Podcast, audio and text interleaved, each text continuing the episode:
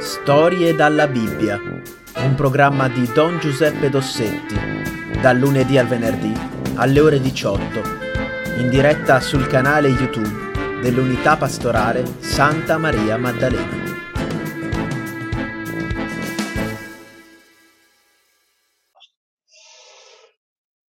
Allora, dopo aver raccontato la storia di Giuseppe venduto dai fratelli e poi avere visto come il Signore guida la storia, non, imp- non ci impedisce di fare il male perché Lui rispetta eh, la nostra libertà, però ecco, nella sua grande bontà e onnipotenza riesce ad usare il male anche per il bene. Giuseppe, venuto dai fratelli, diventa poi quello che li salva dalla, dalla carestia assieme a un grande popolo, il popolo egiziano.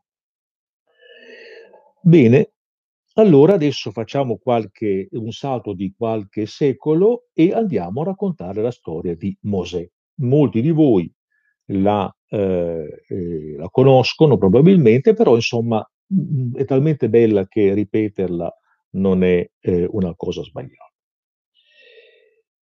Siamo sempre in Egitto e sono passati diversi anni da quando Giuseppe ha salvato il popolo egiziano dalla carestia, cioè dalla fame. Però col passare del tempo tutto si dimentica e quindi gli egiziani hanno, dimenticano il bene che hanno ricevuto attraverso Giuseppe. E invece incominciano a preoccuparsi di questi, di questi intrusi, di questa gente, di questo popolo strano che è entrato, che abita in una zona molto fertile, peraltro dell'Egitto, come mai sono qua?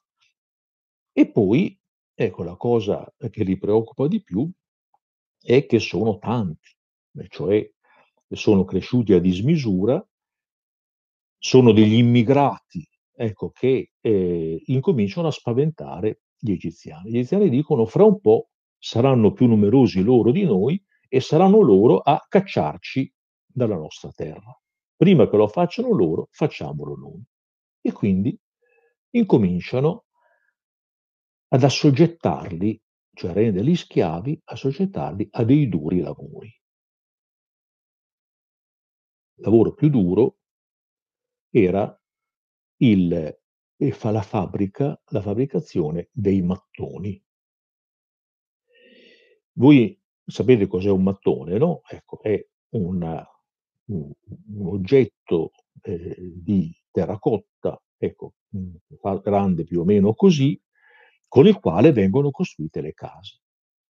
Immaginate gli egiziani, avete visto forse qualche fotografia delle loro costruzioni, costruzioni enormi, immaginate quanti mattoni erano necessari per fare le mura della città, i templi, i magazzini, eccetera, eccetera. E allora gli schiavi servivano a questo per fare i mattoni, perché i mattoni si facevano a mano, non c'erano le macchine. E immaginate come si facevano i mattoni. Si scavava una fossa, si metteva dentro questa fossa dell'argilla, che è questa terra che serve per fare i mattoni, dell'acqua, si metteva anche della paglia, perché con la paglia l'impasto diventava un pochettino più consistente e si maneggiava meglio, e poi tutto questo doveva essere impastato, ma non era impastare il pane, eh, come si faceva impastare la terra. Ecco, gli uomini entravano dentro la buca e con i piedi, su, giù, su, giù, ecco, impastavano questo fango che poi le donne prendevano, le mettevano dentro delle forme di legno e li mettevano a cuocere al sole, già perché c'era il sole. E che sole? Eh, il sole d'Egitto il sole che va verso l'equatore, quindi un sole caldissimo. Immaginatevi quindi che vita potevano fare questa, questi poveracci sotto il sole a fabbricare i mattoni in questa maniera così dura e sotto eh, e per farli lavorare c'erano dei sorveglianti egiziani che avevano anche la frusta. Ecco, quindi venivano picchiati e eh, schiavi. ecco, cioè c'era potevano appena sopravvivere, ma non c'era la loro libertà. Nonostante questo, gli ebrei continuano a crescere e gli egiziani quindi si preoccupano ancora di più. E Faraone passa alla fase 2, a fare una cosa ancora più dura per impedire a questi ebrei di crescere così tanto. Decide che tutti i bambini maschi devono essere buttati nel fiume. Come si chiama il fiume? Nel fiume Nilo e affogati. Immaginate, che cosa terribile. Eh? Ma durante l'ultima guerra non è successo qualcosa di meno terribile. Eh? Ricordate quello che è successo in posti come Auschwitz, avete sentito dire, proprio sempre con gli ebrei. E allora, e le, invece le, le bimbe possono sopravvivere. Perché? Perché le ragazze non fanno la guerra e quindi ecco, possono essere utili come schiave. Invece i maschi che potrebbero fare la guerra, morti, uccisi, buttati nel fiume. E allora vedete, questa cosa qua è terribile perché vuole togliere a queste famiglie la speranza. Ecco, finché io ho dei figli e magari faccio dei sacrifici grandissimi, ecco, soffro moltissimo, però ho la speranza che i miei figli possano stare meglio, io accetto questi sacrifici. Ma nel momento in cui tutto questo non c'è più, ecco, nel momento in cui non ci sono più i figli, per che cosa lavoro, per che cosa fatico. E allora la disperazione degli ebrei diventa massima. È talmente grande la loro sofferenza che non c'è più un, eh, non c'è più neanche la voglia di pregare, si sono dimenticati che appunto i loro padri avevano adorato questo Dio che però non c'è, lontano, non si fa vedere. E poi si tratta di arrivare a sera. Il dolore è talmente grande che non c'è più tempo neanche per una preghiera. Sono ridotti allo stato di schiavi, quasi di bestie. Ma il Signore non dimentica. Il Signore non dimentica. E allora entra, in, entra eh, sulla scena Mosè, il piccolo Mosè. Che cosa succede infatti? Forse lo sapete. Una donna ebrea dice, ma io non posso, eh, non posso consegnare il mio bambino a, a questi schiavi, a, a questi disgraziati che me lo vogliono uccidere. Lo nascondo, però sapete, i bambini hanno un difetto e piangono, e piangono quando vogliono. E quindi la donna capisce che ormai i vicini egiziani hanno capito, ecco c'è un bimbo. E allora, prima che arrivi la polizia, cosa fa? Prende una cesta di vimini, un paniere, lo cosparge, lo rende impermeabile con la pece, il pece è un impasto vegetale che colloso, che quindi fa una specie di, bar- di barchetta, ci mette dentro il suo bimbo e poi lo mette nel fiume Nilo in mezzo alle, ai, alle canneti, alle canne. Poi dice alla sorellina più grande, che si chiamava Maria, guarda, dai un'occhiata, rimani qui, a te bambina non baderanno, vediamo cosa, come finisce. Succede che la figlia del faraone va a fare il bagno con le sue ancelle e mentre sta per immergersi nell'acqua vede questa cesta e dice una, ad una serva, ad un'ancella, vammela prendere.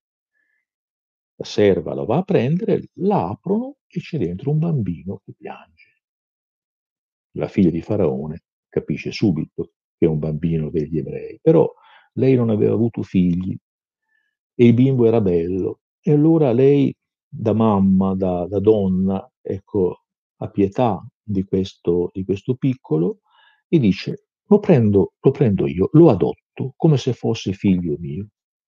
E dice alla, eh, ragazzina, a Maria, ecco la sorellina, si avvicina e dice scusa, ti interessa che ci sia una donna ebrea che te lo allatti, che te lo tiri su? Sì, sì, guarda, portalo e portalo da questa donna e, e la, eh, le darò un, una paga per questo lavoro.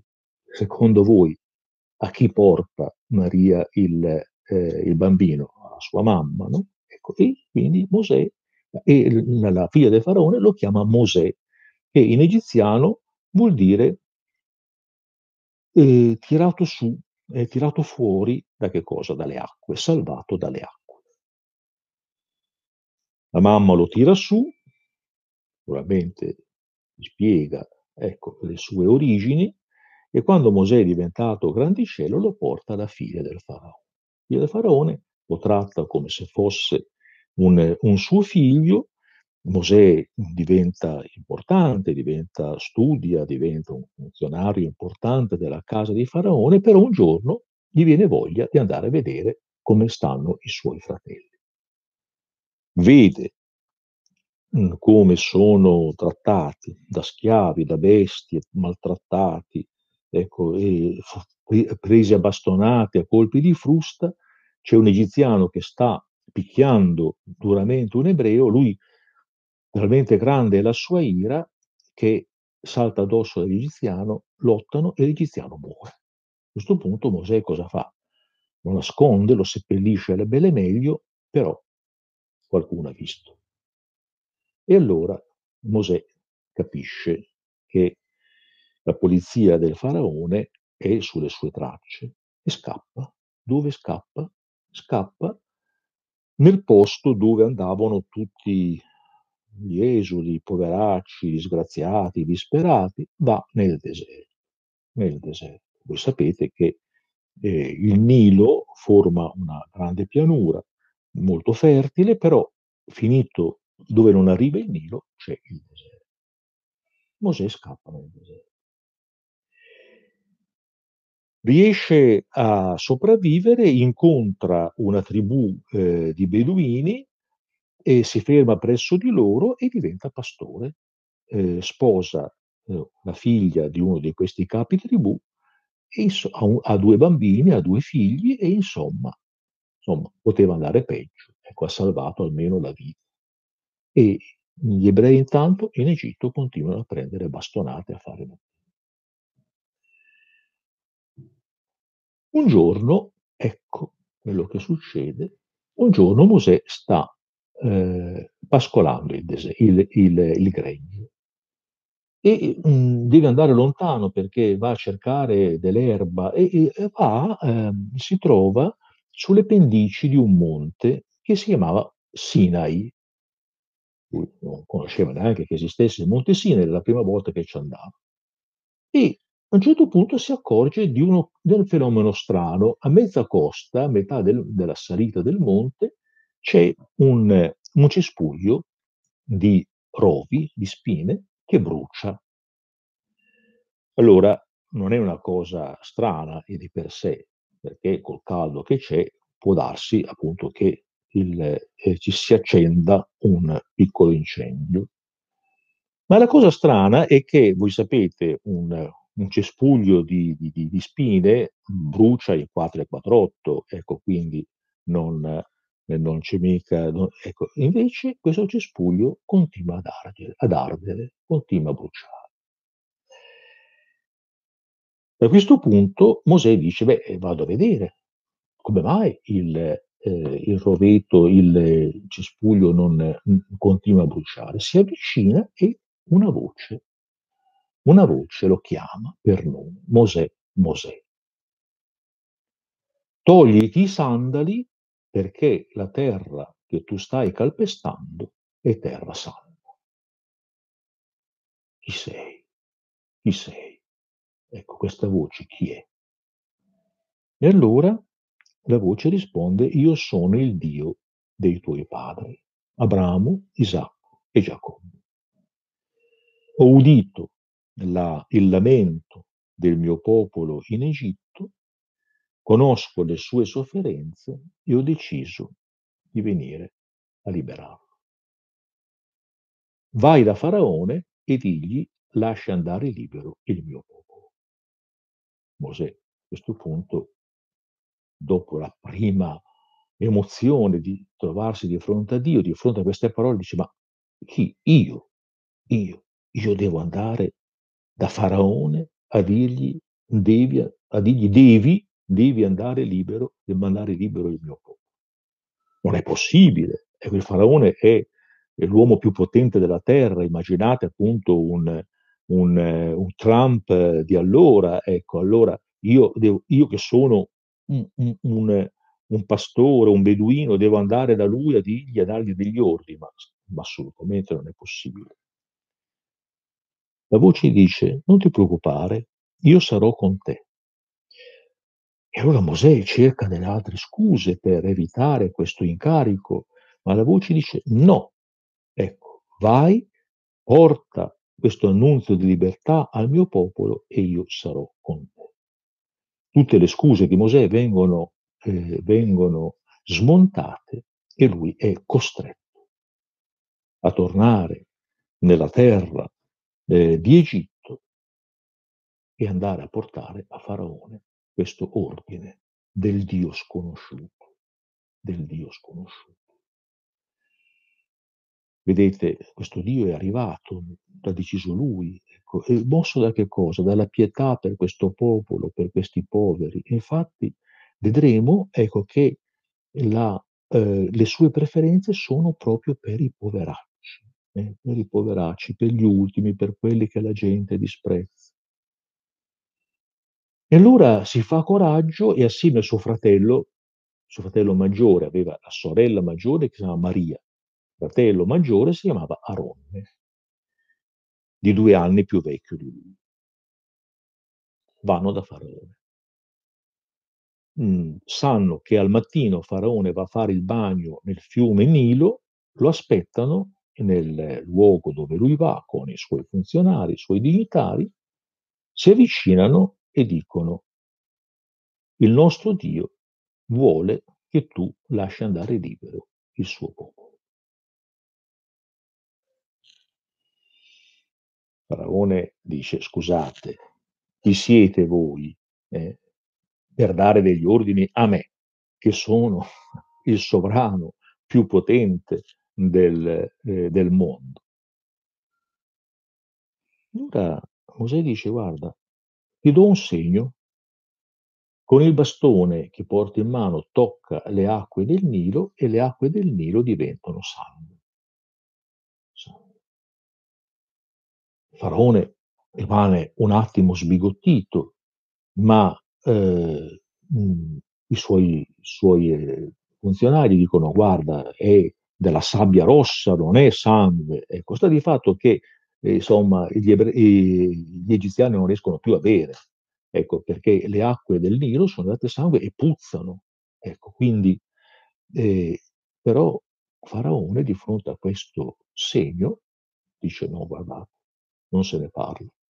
Ecco, fate pure, trasformate in sangue tutte le acque d'Egitto, ma io ho troppo bisogno dei, matto- dei mattoni dei miei schiavi e cominciano le famose piaghe d'Egitto, che sono dei segni dolorosi che il Signore manda sull'Egitto per cercare di convincere Faraone a lasciare andare libero il suo popolo. Faraone cosa fa? E che cosa succede allora? Succede che eh, eh, le piaghe sono pesanti perché Abbiamo visto questo, questa piaga del sangue. La piaga delle rane. Ecco, arrivano milioni, milioni di rane, decine di milioni di rane. Le rane sono dappertutto. Uno, una donna va in cucina per far da mangiare, tira sul coperchio della pentola, salta fuori una rana. E uno va a letto, trova nel letto, immaginatevi voi bambini, qualche volta è uno scherzo che si fa di mettere nel letto qualcosa, immaginate di avere nel letto una rana. Eh, che paura. E poi mh, eh, muore il bestiame, e poi arriva un, uno scia, degli sciami di cavallette a milioni che divorano tutta l'erba dell'Egitto, e poi eh, a un certo punto c'è una tempesta di sabbia per cui eh, l'Egitto non, non, si vede più la luce del sole, l'Egitto è, è tutto eh, preso da te, eh, avvolto dalle tenebre. E tutte le volte Faraone dice no, io non cedo voi dovete rimanere schiavi. E a questo punto il Signore dice a Mosè, guarda, io eh, le ho provate tutte con Faraone, ma lui non vuole lasciare libero il mio popolo. Perché questo popolo per me è come un figlio. Io non posso accettare che il mio figlio muoia, che il faraone uccida mio figlio, il mio popolo. E allora l'unico modo per farglielo capire è che muoiano i suoi figli, figlio per figlio, o lui o, o i suoi figli o i miei figli. E allora dice, non avrei mai voluto arrivare a questo punto, però Faraone mi ha costretto.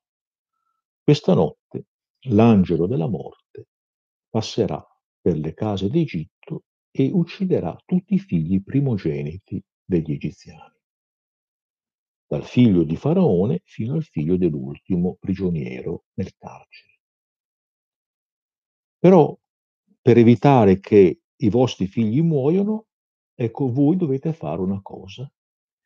Dovete prendere un agnello e eh, un capretto, ucciderlo, macellarlo, raccogliere il sangue dentro a una bacinella e poi metterlo sulle, sugli stipiti, cioè sulla cornice della vostra, della porta di casa.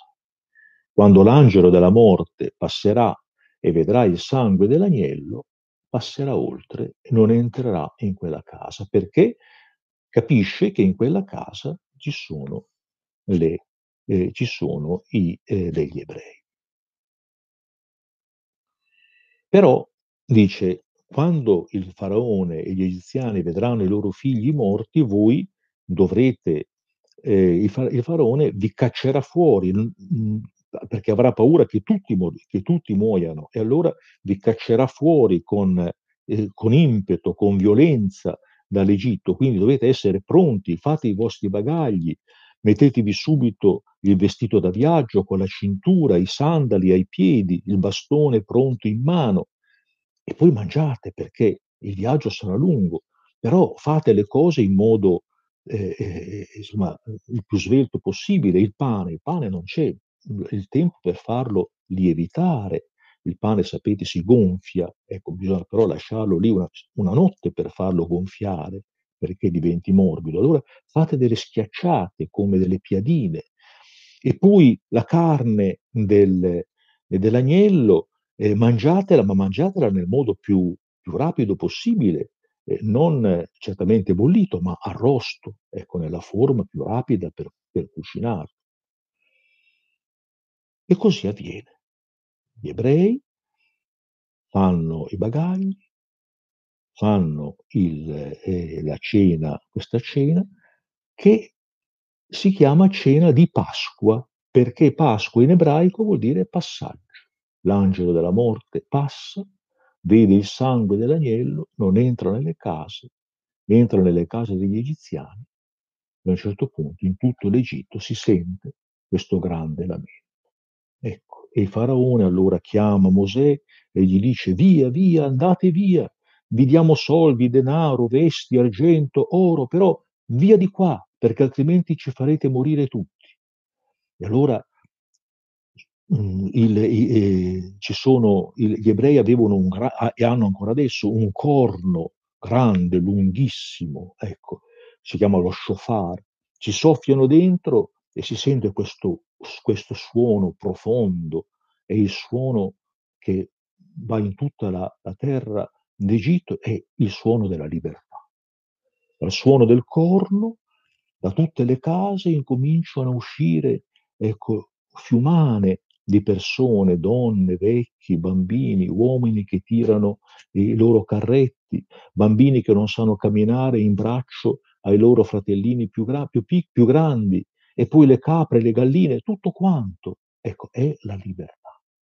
La libertà data a questo popolo di schiavi dal Dio che è veramente il Dio dei poveretti, dei poveracci. Infatti a un certo punto Faraone l'aveva detto a Mosè, ma scusa, ecco, io dovrei ascoltare il Dio degli ebrei, ebreo era una brutta parola per eh, gli egiziani, voleva dire poveraccio, disgraziato, straccione. E dice, io dovrei obbedire, che sono il faraone, dovrei obbedire al Dio degli straccioni. Il nostro Dio è il Dio degli straccioni, è il Dio dei poveri. Ecco, è il Dio che ha pietà di chi soffre. E allora qui concludiamo questa prima puntata sulla storia di Mosè e concludiamo dicendo sì, ecco, il nostro Dio è un Dio che non dimentica. Anche quando noi pensiamo, come forse qualche volta abbiamo pensato, pensiamo anche adesso che il Signore non si ricordi di noi, non è vero. Ecco, egli ha pietà del suo popolo, ecco, egli è veramente il Dio che ascolta il grido dei poveri.